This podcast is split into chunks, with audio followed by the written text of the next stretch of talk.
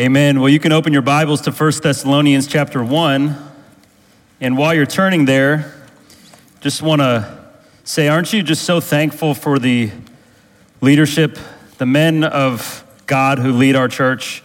Just the, uh, just reminded of with Mike and just all of our pastors. Yes, you can clap. Um, Chad, Josh, Tyler. Um, it's just incredible to see these men who love the word, love you, are faithful in their own personal lives, are consistent, um, and just and just are committed to this body. It's incredible. And uh, the Lord really uses them in incredible ways. Also, um, some of the guys who are in training for that, like Bo, um, it's just y- you guys are, are very blessed. I'm blessed um, to have them. And so um, with that being said, I'm excited now to uh, to look at God's word with you, and uh, and here we are. We're we're lost in this book already, right? It's it's been a little while. It's been some time, and and uh, we've kind of gotten the feel of what this book is and what it's going to teach us. And now we get to just continue to sit in it and learn from it and be exhorted by it. And this is just going to be an incredible time this morning, even very practical for us, very straightforward. You know, the Bible shouldn't be confusing to you. It should be clear. It should just be very straightforward and clear. Um, there's no other way around it. Uh, you should understand what God says and God, what God means by what he says, um, because that's why God wrote his word, to give it to you so that by it you would come to salvation and grow. There's no confusion. There's, there shouldn't be any allegorical, mystical meaning behind the text that you are just content with not knowing. Um, you, the, the, the, the word is clear. It's incredible that the word also is uh, so um, general and broad in, in some ways that it uh, speaks to every generation. Um, you say, well, why doesn't the word speak about this area in my life? Well, it does. And the Lord is so wise as to speak in such a way that it speaks to you and your situation now. And it also speaks to someone in that situation fifty years ago.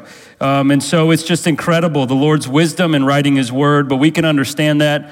And the reason why I make mention that to you this morning is just because this passage is just so straightforward. You're going to see, and you've seen so far, it's just extremely practical. Um, and uh, and it, it really verifies a lot of which you probably already know, which is the evidences of salvation. And so let's go ahead and just read these verses again. This will be the last week that we're in this section. And uh, I'll have to move us because uh, there's just such so many great things to say here.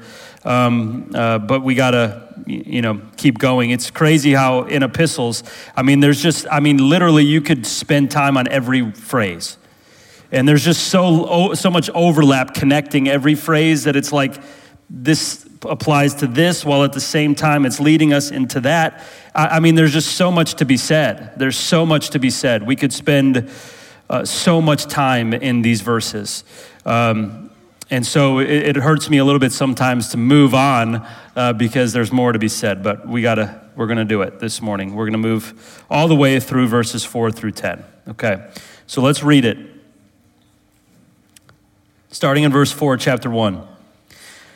For we know, brothers loved by God, that he has chosen you, because our gospel has come to you, not only in word, but also in power, and in the Holy Spirit with full conviction. You know that uh, what kind of men we proved to be among you for your sake, and you became imitators of us and of, our, and of the Lord, for you received the word in much affliction with the joy of the Holy Spirit, so that you became an example to the, all the believers in Macedonia and in Achaia. For not only has the word of the Lord sounded forth from you in Macedonia and Achaia, but your faith in God has gone forth everywhere, so that we need not say anything. For they themselves report concerning us the kind of reception we had among you, and how you turned to God from idols to serve the living and true God, and to wait for his Son from heaven, whom he raised from the dead, Jesus, who delivers us from the wrath to come. Just an incredible, incredible passage here. Now, what we're seeing in this particular passage, as you know, because I mentioned it last week, is that Paul is describing here the positive proofs of God's election of these believers. It's just very plain, very straightforward. You can see it. It's not hard to see. Paul is describing the positive proofs of the election of these particular believers. He's describing the reasons that he is confident in their salvation. These are the great proofs of their salvation. Knowing, beloved brothers, or the ones being loved by God, believers in Christ, that God has chosen you, or literally in the Greek, the election of you, knowing the election of you because, and then he just goes on this list to describe why he's confident of their election. It's just very simple. These are the reasons, the observations, the, the, the things, the characteristics that assured Paul of the salvation of these believers. These are the things that Paul looked for to be assured of their salvation. And so this can even apply in terms of what you look for in maybe your children or others in terms of verifying their salvation. Of course, we can't know the heart. The Lord only does, but there are things that we can see, just like the fruit of a tree gives evidence to the type of tree that it is. So also the believer in Christ shows this great fruit that verifies or shows or give evidences of or proofs of the reality or lack thereof of their salvation. And so I've entitled this sec- uh, this this message, Evidences of Election, and this is part two. Last week was part one. And so what's happening in this section, you already know. Paul and his associates, Paul and his associates are thanking God for this true church. That's how this section started. There was this introduction where Paul described himself. We talked about who they were. Paul then described this church, uh, and we talked about how this church came to be, Acts seventeen and eighteen. He describes them as those who are in God the Father and in Christ Jesus. In other words, these are true believers. This is a true church. He describes the fact that he's been thanking God for them. He's thanking God continually for these men and women, these called out ones, this church, this those who've been effectively called and saved by God. And uh, the reason being, and he's doing so in prayer, and they're doing so in prayer all the time, he says. And um, he says their faith has produced this great work. Their their faith, their faith has produced works. He, he's seen it and heard about it. Their love has produced toil. Remember this? And their hope in Christ has produced this steadfastness. In other words, they are ones who have faith in Christ, and you can see it in their works. These are the ones who have the love of God and for others being built in them, and you can see it in their extenuating effort to serve the Lord. And they have this great hope of Christ's return, and therefore it's keeping them steadfast. It's keeping them walking with Christ. Uh, we've seen that they're men and women who have been greatly loved by God. He's, he describes them as beloved, um, perfect, par, uh, perfect tense, having been loved and continually being loved by God. They are ones who have been loved in the past, in election, and now have been loved through salvation and are continually in their sanctification being loved by God. And these are brothers and sisters in Christ. These are ge- is a general term for those who are believers in Christ. And then he describes these great, as we move into verse four, really these great positive proofs of this salvation that they have, demonstrating the reality of their salvation. And so really from Paul, listen, this is an affirmation. Can you imagine receiving this from the Apostle Paul? This is affection. This is encouragement. This is causing the church to reflect on what God had done in them. If I say to you, I'm so grateful for your salvation. I mean, look at who you are. Look at what you've done. Look at what you've become. I mean, this is great encouragement. And implication is, and really, uh, you know, what's implied here is, is that you should keep doing this because this is the great work that God is doing in you. And so it also has helped, uh, is helping to keep them focused on what's really important. It's encouraging them to keep going, and we've read that. This is the point of Paul's letter here, really. Do this stuff that you're doing more and more. You're a great church. You're a faithful church. You're living faithfully in the Lord. Just keep on doing it and increase more and more.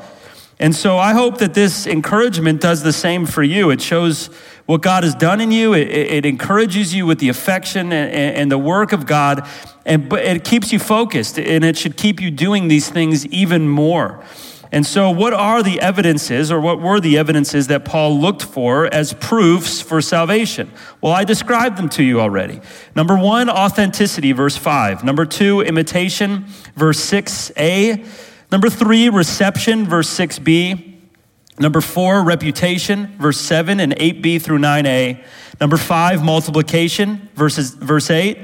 Number six, repentance, verse nine b. Number seven, service, verse nine b. Number eight, perseverance, verse ten. Authenticity, imitation, reception, reputation, multiplication, repentance, service, perseverance. And so these are the fruits. Listen now, and we've talked about um, a couple of them, the, two, the first two, and I've introduced the third. I'm going to briefly recap them.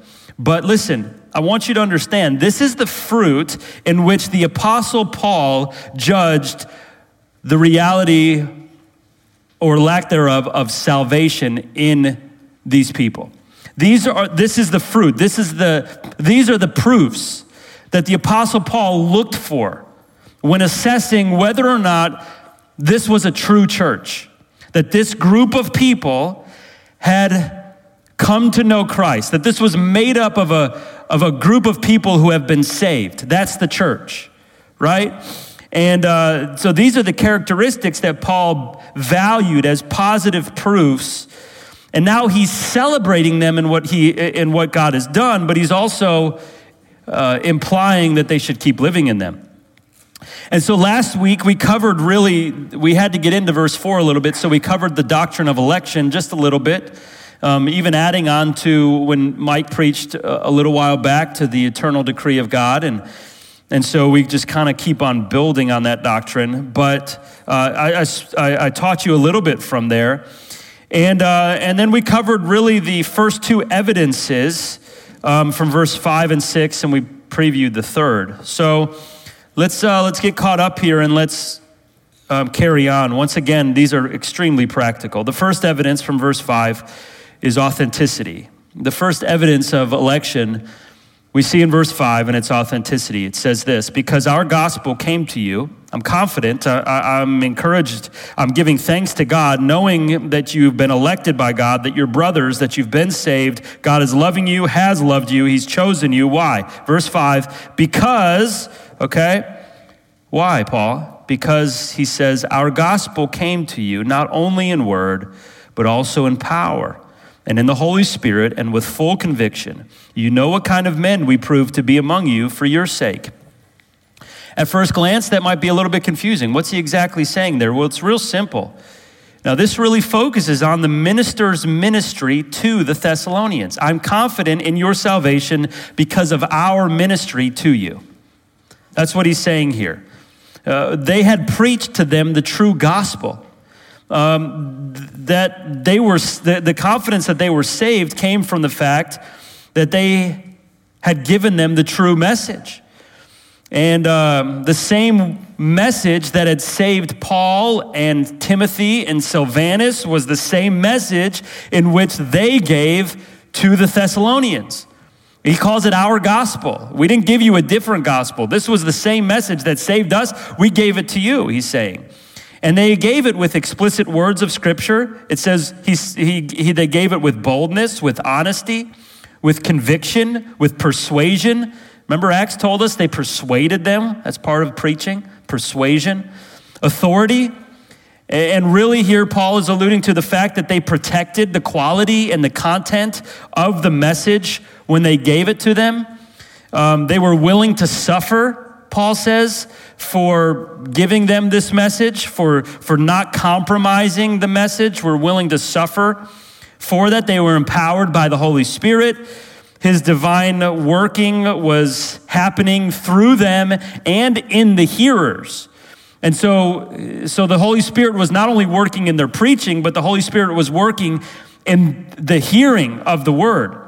And uh, they had genuine motives. He says, you know what kind of men we proved to be among you. They had genuine motives. They were wanting the Thessalonians to be saved. They were wanting Christ to be honored and obeyed. They were wanting God to be glorified and believed in. They weren't motivated by dishonest gain, and they lived holy lives that complemented their message. And those holy lives further validated the truth of what they were preaching. And uh, it further validated the truthfulness, the sincerity of the gospel for these, for these people. The Thessalonians had been given the authentic gospel. And so they've been given this authentic message by authentic ministers, and uh, that gave Paul confidence. That gave Paul confidence that this indeed was true. This was a real uh, working of God in their lives, that their acceptance and their transformation stemmed from a place of authenticity. And I think this is very relevant to us as you assess your own salvation, or you assess the salvation of those you care about in love. And one of the questions that you need to ask is, what is the message that they actually heard? Or what is the message that I heard and believed in and responded to? Was it the biblical message of salvation? Was it the right thing?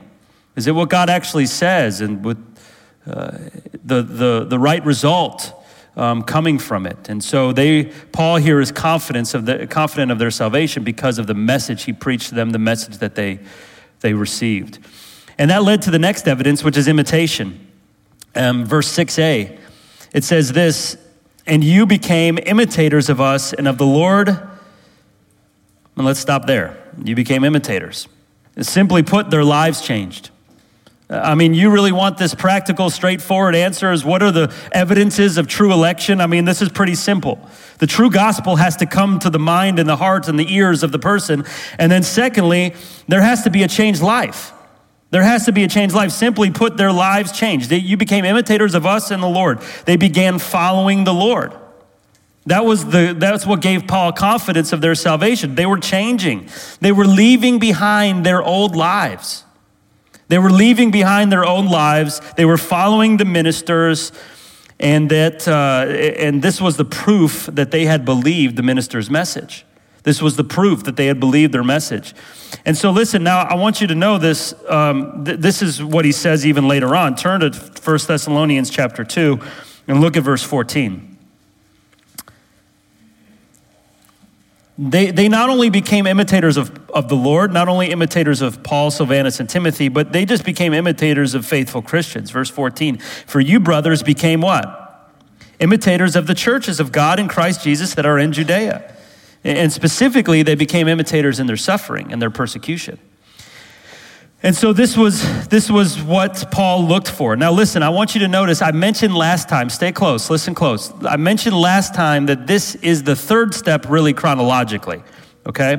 This is the third step chronologically. The second step is really the next part of the verse in verse six, in uh, six b, and it's our third heading. I put it up here just in order of the text, but it's Number, uh, this is number two chronologically, okay? And it's reception, verse six b. And we really haven't covered this one. So this is where we move into new information. But you say, what do you mean this is the second step theologi- uh, uh, chronologically? Well, if you look at six b, it says, uh, for you received. Literally, it's it's no, uh, it's having received. It's uh, a participle, a perfect participle. Again, something happened in the past, ongoing implications. Participle, ing word that's describing something previously stated. You became imitators, and now how did you become imitators? Having received the word. And so it's modifying this becoming imitators. It's telling us something about their imitation. And their imitation came from something, which was having received the word. And so you could almost say it in, in this way that would help you make sense of it. Having, the receive, ha- having received the word in much affliction with the joy of the Holy Spirit, you became imitators. Okay, so they got the real gospel. Look about, think about how practical this is. They received the real gospel. They received it with joy in the midst of affliction, and their lives changed. I mean, if I were to ask you what would give you proof of a believer in Christ, you'd probably say the same thing. They got to hear the word. They got to receive it no matter what the, the consequences might be, and they got to have a changed life. There's, something's different in them. And so this is what Paul is exactly saying here. And so um, you became imitators after you received, as a result of receiving the word of God. If you receive the word, then you do what the word says. I mean, that just makes sense, doesn't it? You say, well, I, I received the word, but uh, but I don't follow the word. Then you didn't receive the word. I mean, that's not complicated. And so they received the word. And they heard the true gospel, they received it, their lives changed. That's what Paul looks for as the pattern of true salvation, of the pattern of true salvation. You hear the true gospel, you receive it, and you follow. And so let's focus on this aspect specifically, okay? Having received the word, verse six b, having received the word in much affliction with the joy of the Holy Spirit. Now we know very clearly, and you already know this, that for someone to become a believer in Christ, you have to receive the gospel. In order to be saved, you have to receive the word. I mean, that's just, that's that's the truth. Jesus says, if you abide in my word, you are truly what? My disciples. Faith comes by hearing, and hearing from the word about Christ. Uh, no one is saved apart from the word of God. And that's a definitive statement. You might say, well, what about uh, someone who, who doesn't have a Bible with them? Well, anything that you know that you're telling someone about Jesus Christ has come from the word.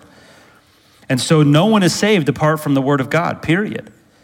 And uh, and, and so to receive the word is to become a Christian. And Jesus, so Paul is saying, I know your election because you received the word. That's pretty pretty obvious. They agreed with God about, uh, about their sinful condition. Now, this is specifically regarding the gospel. They agreed with God about their sinful condition. They agreed with God that they could not save themselves by their good works. This has to be true to become a believer. They believed in Jesus, that he was the God's Christ, he's the Lord, that he died as a substitute, uh, paying the penalty for sin on their behalf, that he died and rose again, and that they respond and they responded with repentance and faith. I mean, that has to be true for them to have become Christians. They received the word. But Paul here is not only affirming what they received. Now, this is very, very uh, important. Paul is not only affirming what they believed. He's also speaking of the fact that there were factors surrounding this acceptance of the gospel that confirmed their salvation in Paul's mind. There were factors surrounding their acceptance of the gospel which confirmed their salvation in Paul's mind. What were those factors? Well, they received the word in much, what? Affliction. First, affliction. Joy too, but affliction. We know, because we read it from Acts seventeen, that the Jews specifically were opposed, listen now, they were opposed to Paul and Silvanus and Timothy. So they immediately began persecuting Christians, immediately. I mean, this is a very short time that they're there in Thessalonica. It's more than three Sabbaths, as described in First Thessalonians. We're not told about more time, but we know because of some other factors that this was definitely more than just three weeks, maybe a few months. But immediately, within a few months, imagine becoming a believer in Christ and then being dragged out of your house. Would you stay with it? Would you hold fast? Would you stand firm? Would you be faithful? Many of us say we would, but, and I hope you would. But they immediately began being persecuted, and they. The reason being is because these people in Thessalonica, specifically the Jews, viewed them not only as a threat to Judaism, but as a threat to maintaining their favor with Rome and Thessalonica. Remember, they were a free, they were a free city, and uh, the Romans occupied this place. The Romans uh, owned this place. They were under Roman jurisdiction, but they weren't.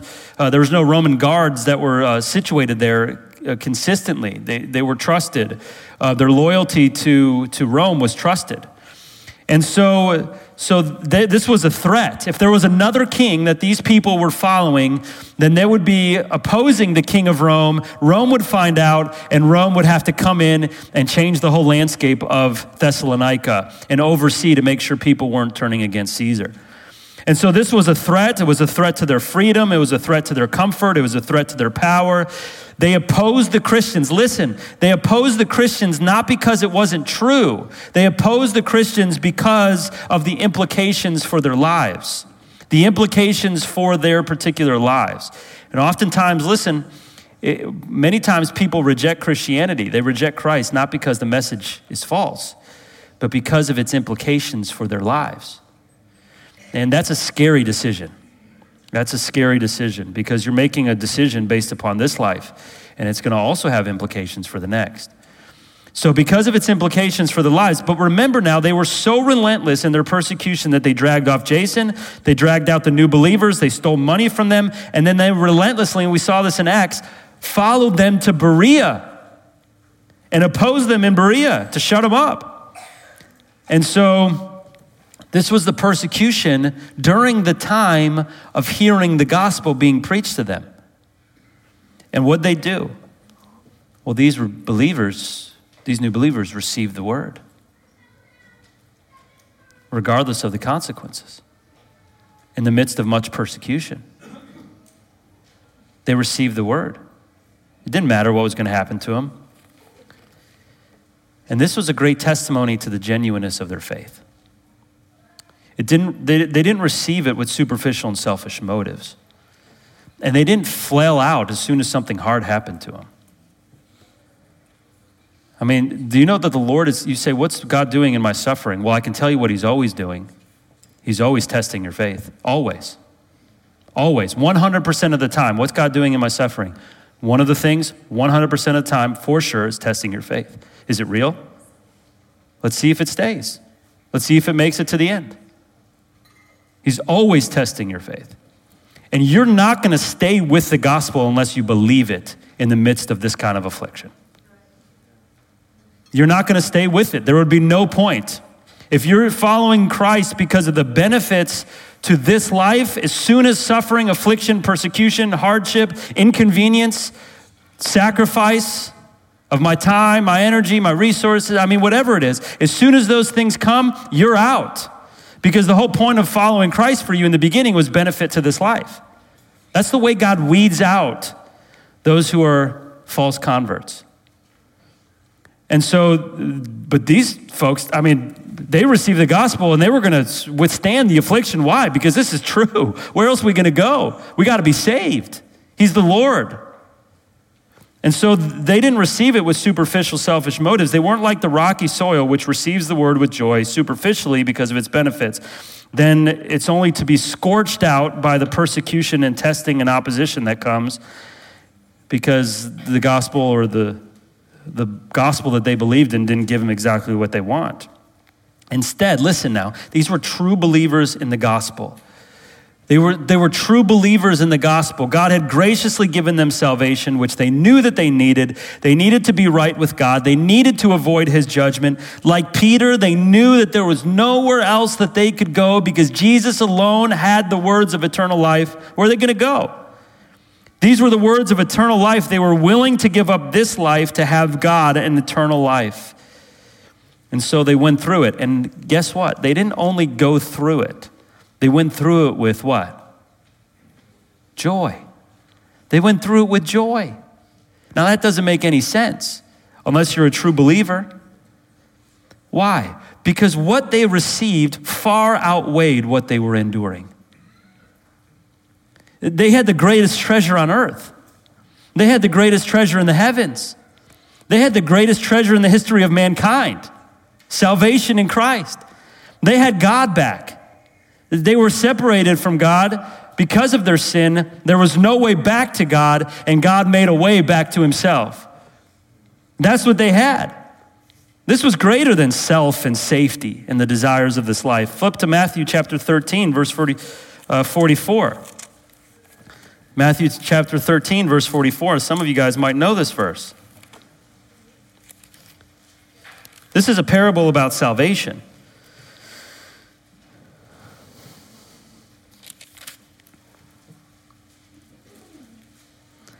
It says, the kingdom of heaven is like treasure hidden in a field, which a man found and covered up. Then in his joy, he goes and sells all that he has and buys that field. That's a parable of salvation. You find the treasure of Christ, of the gospel of Jesus Christ, of right standing with God, of forgiveness of sins, of eternal life. And in your joy, you're willing to give up this life to have what is of surpassing worth, which is Christ and his salvation. That marks a true believer. That's what it means to be a believer in Christ. You gave up this life. You were willing to give up everything in this life to have true salvation. This joy is also supernatural. Flip back to First Thessalonians. This joy is also supernatural. So inevitably, what Paul's looking at here also is that this is the fruit of the Holy Spirit. You received the word in affliction, which was the proof of your genuine belief in the gospel, and you did it with this supernatural joy that doesn't make any sense. Galatians five tells us this is the fruit of the Spirit. It came as a result of a new heart. It came as a result of a renewed mind. It came as a result of new values. A new value system. You only have joy in the gospel in this kind of affliction because you have new values, which is Christ, God's acceptance, your forgiveness, salvation, eternal life. You have a new love. And this only caused them to be joyful in the midst of their suffering. And this could only come by the regeneration of the Holy Spirit. They had the truth. They'd been graciously given salvation. They weren't going to turn away. The only explanation here is that the Holy Spirit opened their eyes, that they really believed because they were willing to endure suffering to have the gospel of Jesus Christ. Paul had taught them that this persecution would come with being a faithful Christian. Paul already taught them that. Look at First Thessalonians chapter three. Just turn one page over. Verses three through four. He wants, verse three, no one to be moved by these afflictions. For you yourselves know that we are what? We're destined for this. You already know that. Well, they only had one minister since they became Christians. Who was it? Paul. So who do you think told them? Paul, really Paul, Silvanus, and Timothy. Paul told them this already. Verse four, for when you we were with you, we kept what? Telling you beforehand that we were to suffer affliction just as it has come to pass and just as you know.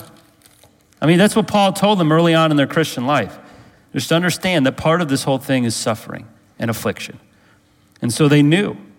Paul had discipled them in this, told them about it. They were taught. They were also taught about the return of Christ. And so they knew that they needed to endure to the end.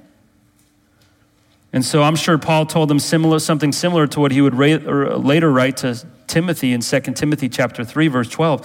He says that all who desire to live a godly life in Christ Jesus will be persecuted.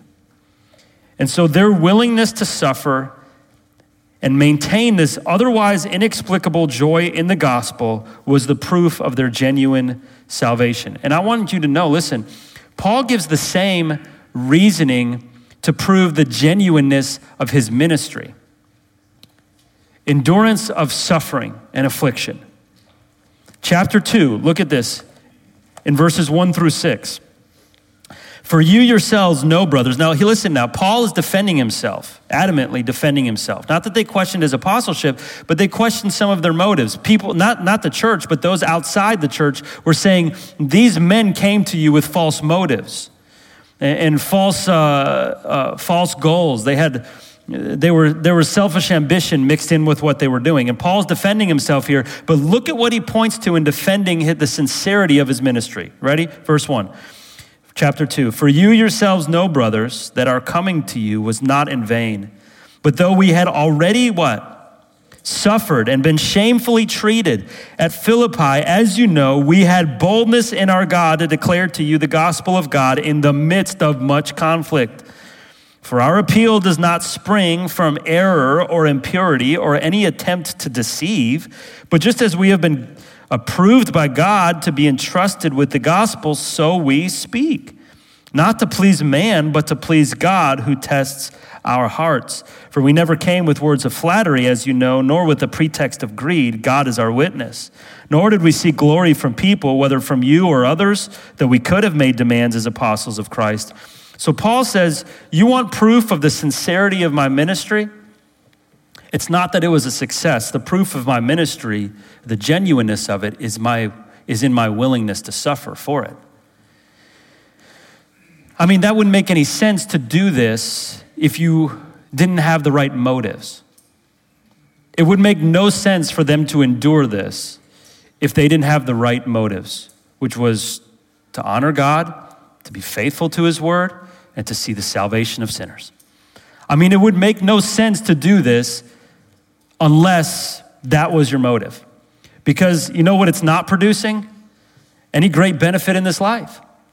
I mean, what it caused for them was for their reputation to be slandered. It would, it caused them to be hated. It, it caused them to suffer malice. It, it caused them to f- suffer slander. It was obviously not financially prosperous because this job was not producing anything great in them. They depended completely on the people that they ministered to. There was physical suffering. There was sacrifice physically, emotionally. This was not like it produced any great glory for themselves. I mean, they could do a lot of other things if that's what they were seeking, right? Like they could just do a lot of other things and, and, and gain that if that's what they were seeking. But they had, here's what Paul says, we've just been called by God, entrusted with the word, and we want to please God, and we want to do this for your sake, and we're willing to suffer in order to be faithful. And that was the proof that Paul wanted the congregation to see, to defend his sincerity, to defend his sincerity. And this is what Paul looks at as proof of the genuineness of their salvation, that they were willing to suffer and hold fast to the word. That's what's the that's the proof, and assessing the genuineness uh, genuineness of salvation. And so here's what happens. Ready? It's pretty simple. They heard the genuine message through genuine ministers. They genuinely received it, not superficially, and their lives changed. I mean, that's pretty simple.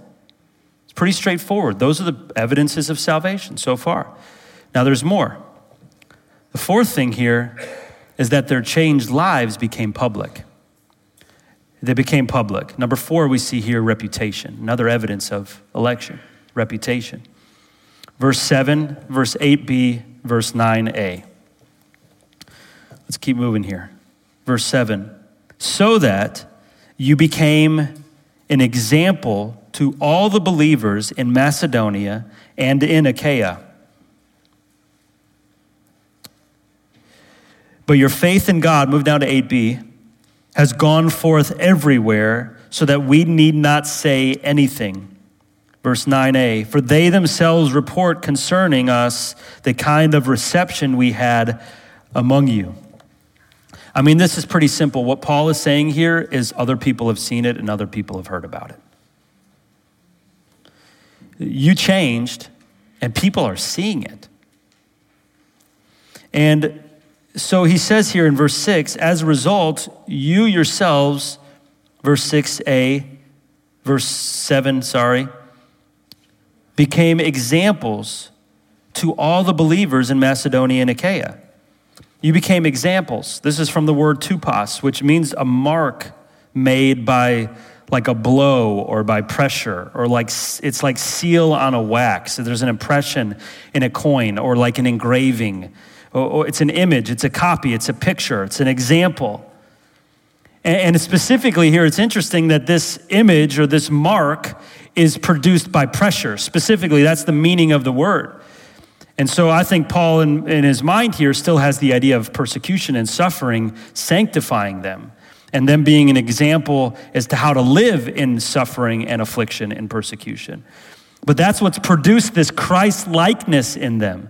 They've become a mark. They've become an example. They've become an imprint. They've become an engraving of Christ for others to see. And now they're also having their mark on them. And so this is incredible. Christ had sanctified them in, in just a little while. I mean, this church is less than a year old. They're young. And they've become examples for other persecuted Christians to follow.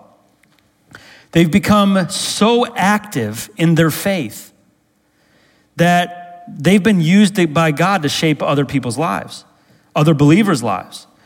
They, they left their spiritual mark on others. People are now following their examples. They've been shaped by God as a picture of Christ, and they're now shaping others. This is incredible.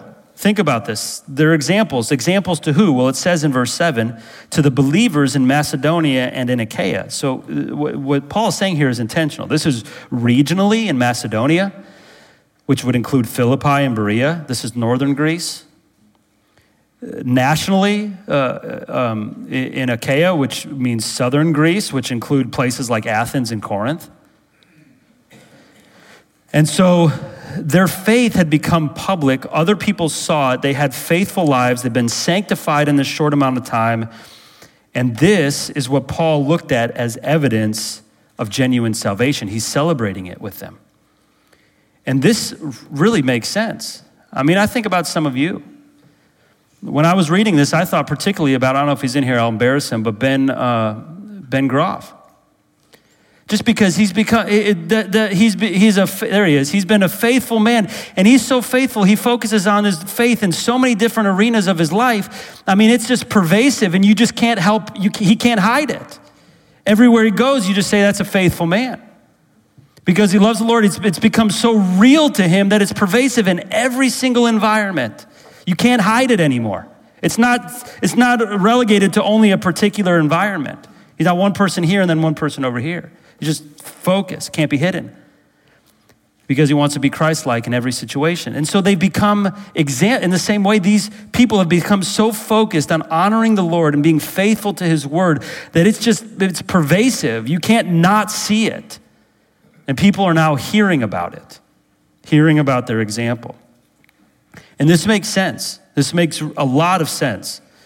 Uh, think about what God instructs right after someone comes to know Christ. What is it? Baptism, which is a public display of one's faith. It's going public with your faith. And, and what does that lead to? It leads to a proof that this person is ready and willing to follow the Lord, doesn't it? It also points to the fact that uh, this person should become accountable to others. Now they're claiming to be a Christian. Everybody watched their life. We're in it together though, right?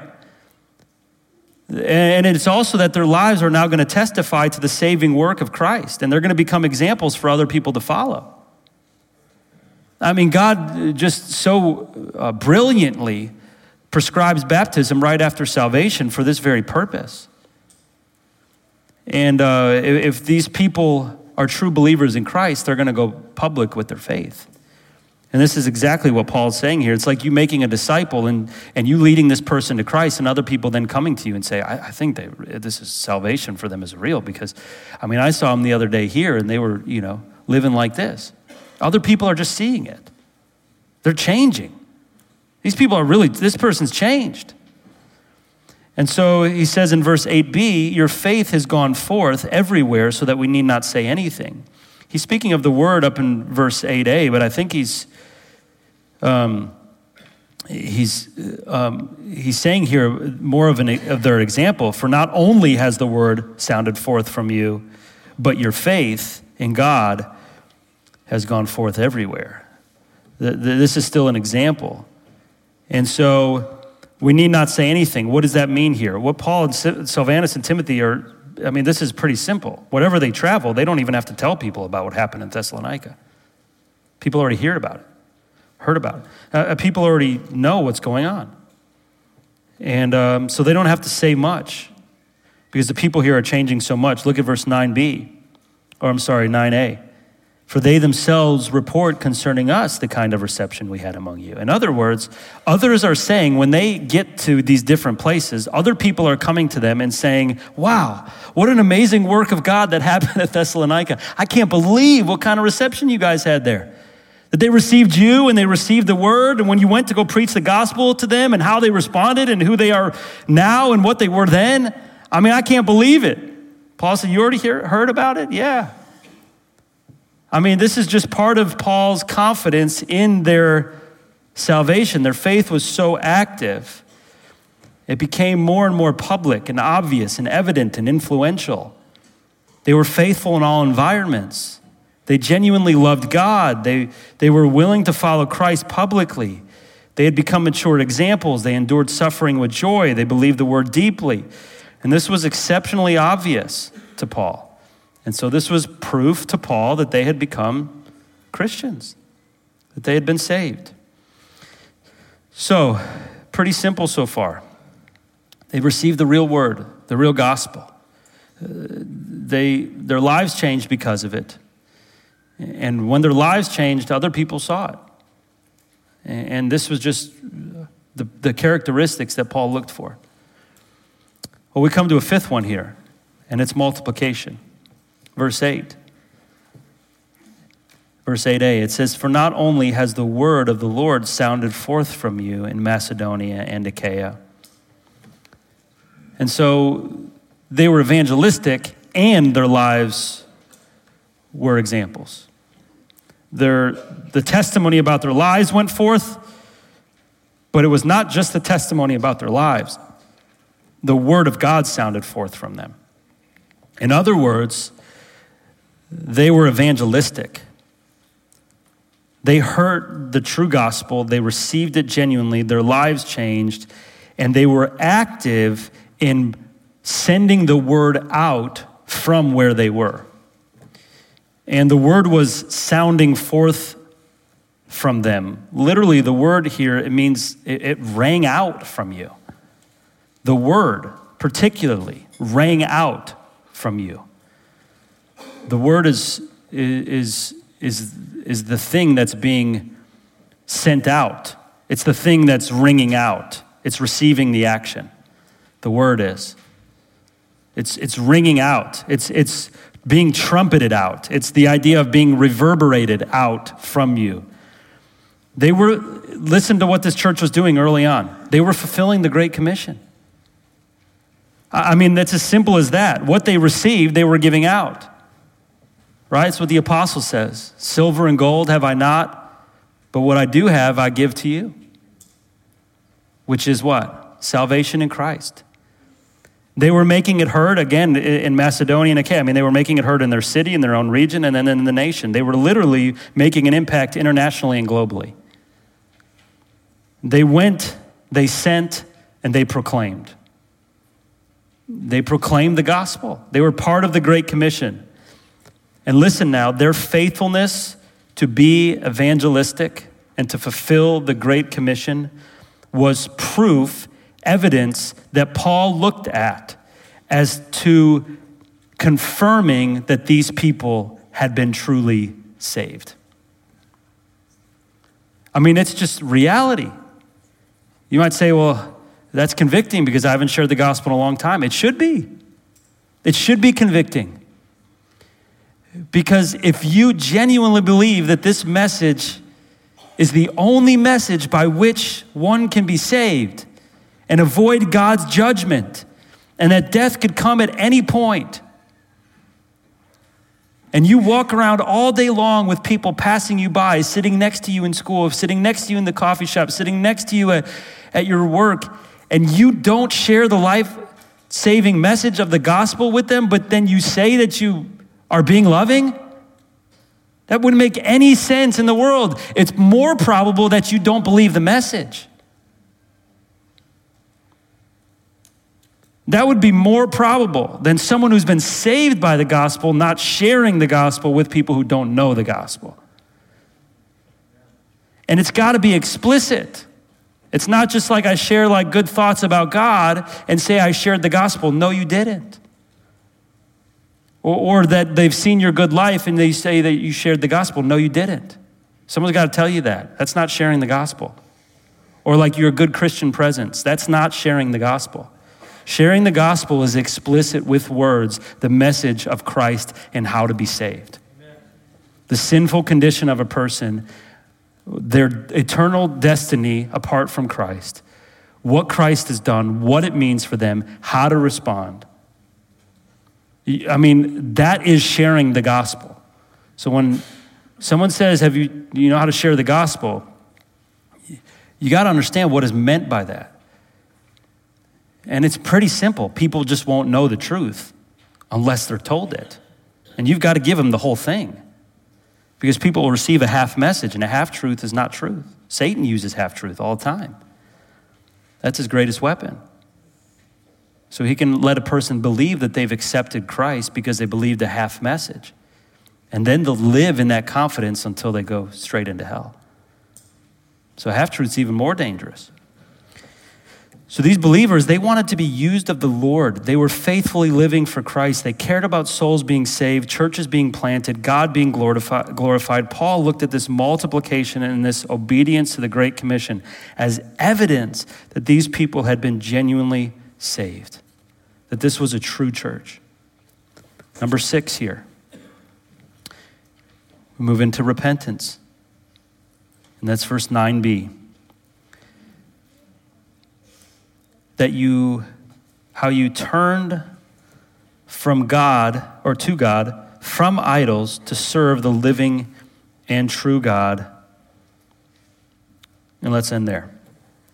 They, they turned from God or to God from idols to serve the living and true God. So not only had they received the real gospel, they, their lives changed, people saw it, and they began sharing the gospel with others and were faithful in that, but they had shown examples of repentance and were living in, in repentance. Now you have to understand here that there's two words in the New Testament that speak of repentance. Metanoeo, which means literally means to change one's mind, and then epistrepho, which means to turn around. And so there's two. There's changing of one's mind, and there's turning around. Those are the two words in the New Testament that are used to describe, to, which are translated repentance. And here's what happens. The first one leads to the second. Okay? You change your mind, and then you turn around. That's what repentance is biblically. And sometimes in the Bible, both are used in one context to describe the full picture. But they're always assumed together. The second is used here, but the first is always used, is always assumed as well. You don't change your life unless you've changed your mind. And so they turned around. They changed their mind, and then their lives turned around. That's what Paul looked for. That's what Paul looked for as evidence of genuine salvation. They changed their mind, and then they changed their lives. They said, this isn't good anymore. I'm not going to live in rebellion anymore. I, I know what God says now. I'm not going to live like this. This isn't, this isn't right. This isn't the true God. This is a false God. This wasn't the living and true God. This was a dead, false God. And they turned from what? From idols. Richard Mayhew says that an idol is anything, any attitude, any belief, or any God that so captures a person's attention and allegiance that God does not have preeminence or first place anymore. So they turned from everything that would be in first place. They let nothing have first place anymore except God. I mean, that's pretty simple. But that's exactly what they did. That was repentance. This was probably speaking of the Gentile, Gentile believers in the church.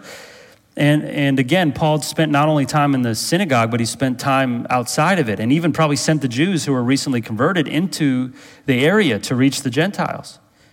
And so the Gentiles genuinely converted from idols. I mean, they served dead gods. That's why Paul says here, you turn from those idols to serve the living and true God, Yahweh, the one who really lives. The rest are just dead. This is the true God. There's only one, and his son, Jesus Christ. So they were converted, and they turned from idols. They turned from anything that would have preeminence, first place in their lives. I think it would be a good question to ask, what has first place in my life? What has first place in my life? If I were to be really honest, what has first place in my life? What has preeminence? Characteristic of a true believer is one who turns to God as the one who is preeminent. And her, what they turn to, as I mentioned, they turn completely to God, to live for him. He had first place. They submitted to Christ as Lord. They loved him with all their mind, with all their soul, with all their strength. They followed his word with superior allegiance. And how? How'd they do that? Well, I'm going to wrap up the last two here, because I think the preeminence is described here, how you turned to God from idols, and now he's going to describe that. And I think that these last two points here are really could just summarize the Christian life. Serving and waiting. Serving and waiting. That's what he says here at the, at the very end here. Servants, service and perseverance. Serve God and keep going. That's it. And service to God encompasses a lot of things. Serve God and keep going. Serve God and wait till you die or till he returns. And don't stop serving him. Keep your hope set on him, on his eternal life, and keep serving the Lord. And so here's what he says here, to serve the living and true God. Remember, this is not this is the opposite of an idol, but to serve. He says, so number seven here, our point nine B is service. Service. And it describes their turning to God. It, des- it describes their turning to God. So you turn to God from idols to serve. This describes it, the living and true God, to come to know this God, know he's the only true God. The others are false gods. They turn from idols and they follow him, his ways, his Christ, his gospel, his word, his salvation. And the word here now connotes their, he is their master. They are his slaves. You say, well, that's a tough way to put it, but that's the that's exactly what God is saying here. That's the word that's used here. Douleo, which is the verb from which we get the word doulos, which means slave. I mean, that's the, that's the verb that's used here. And so he said, how you've turned to God from idols to be his slave. Are you his slave? Do you, would you describe your life as God's slave? Or would you describe your life as slave to living the life that I want, and I'm going to incorporate God as it convenience, as, as it's convenient for me? That's, that is the, the challenge that we have to be aware of in America, being a Christian. I'm going to live in such a way where everyone thinks I'm a faithful Christian, and I'm going to incorporate God in ways that doesn't really inconvenience me. As where Paul describes it, as you became slaves. Slaves. God is the Lord. He's their master. And they're to serve him, obey him, faithfully love him, imitate him, learn from him, herald his word, be protected by him, provided by him. Think about a slave with his master. Stay with him, serve him, not to be inactive, but to be active. And they were not without hope. Here's the last one, number eight, perseverance. And to wait for his Son from heaven, whom he raised from the dead, Jesus, who delivers us from the wrath to come. This describes the Christian life, serving and waiting. Perseverance, let me just say this and we'll be done here. But they were taught about his return by Paul. They were going to serve him and wait patiently for him. This here is not, uh, is not describing any one particular aspect of eschatology, but I think just given in general, to describe Christ's return and the judgment that awaits unbelievers, and that they were going to be delivered from that judgment. There are other points in this epistle which we're going to see that do describe specific aspects of eschatology, particularly the rapture. But this here is just a general statement. Christ's going to return, and they're going to be delivered from his judgment. They're going to wait patiently for him. The word to wait, translated here, is only used in one only other place in the whole New Testament, and it's this sense of anticipation and expectation. Their hope is in the true gospel. Their hope is in Christ's words about his return. They're continually waiting. They're waiting for who? Look at verse ten. His Son, his Son, Christ, he's coming from where? Where's he coming from? Heaven. That's what he promised, right? What's what the angel announced, right? The same way this man left, he's going to what? Come back. And then the one whom God raised from the dead. Listen, that's significant. That's what I told you. I could just spend so much time. There's no return of Christ without the resurrection of Christ, because he's alive. And then he ascended into heaven where he's still alive, and he's going to return. And they had to have believed that if they were Christians. You got to believe in the resurrection.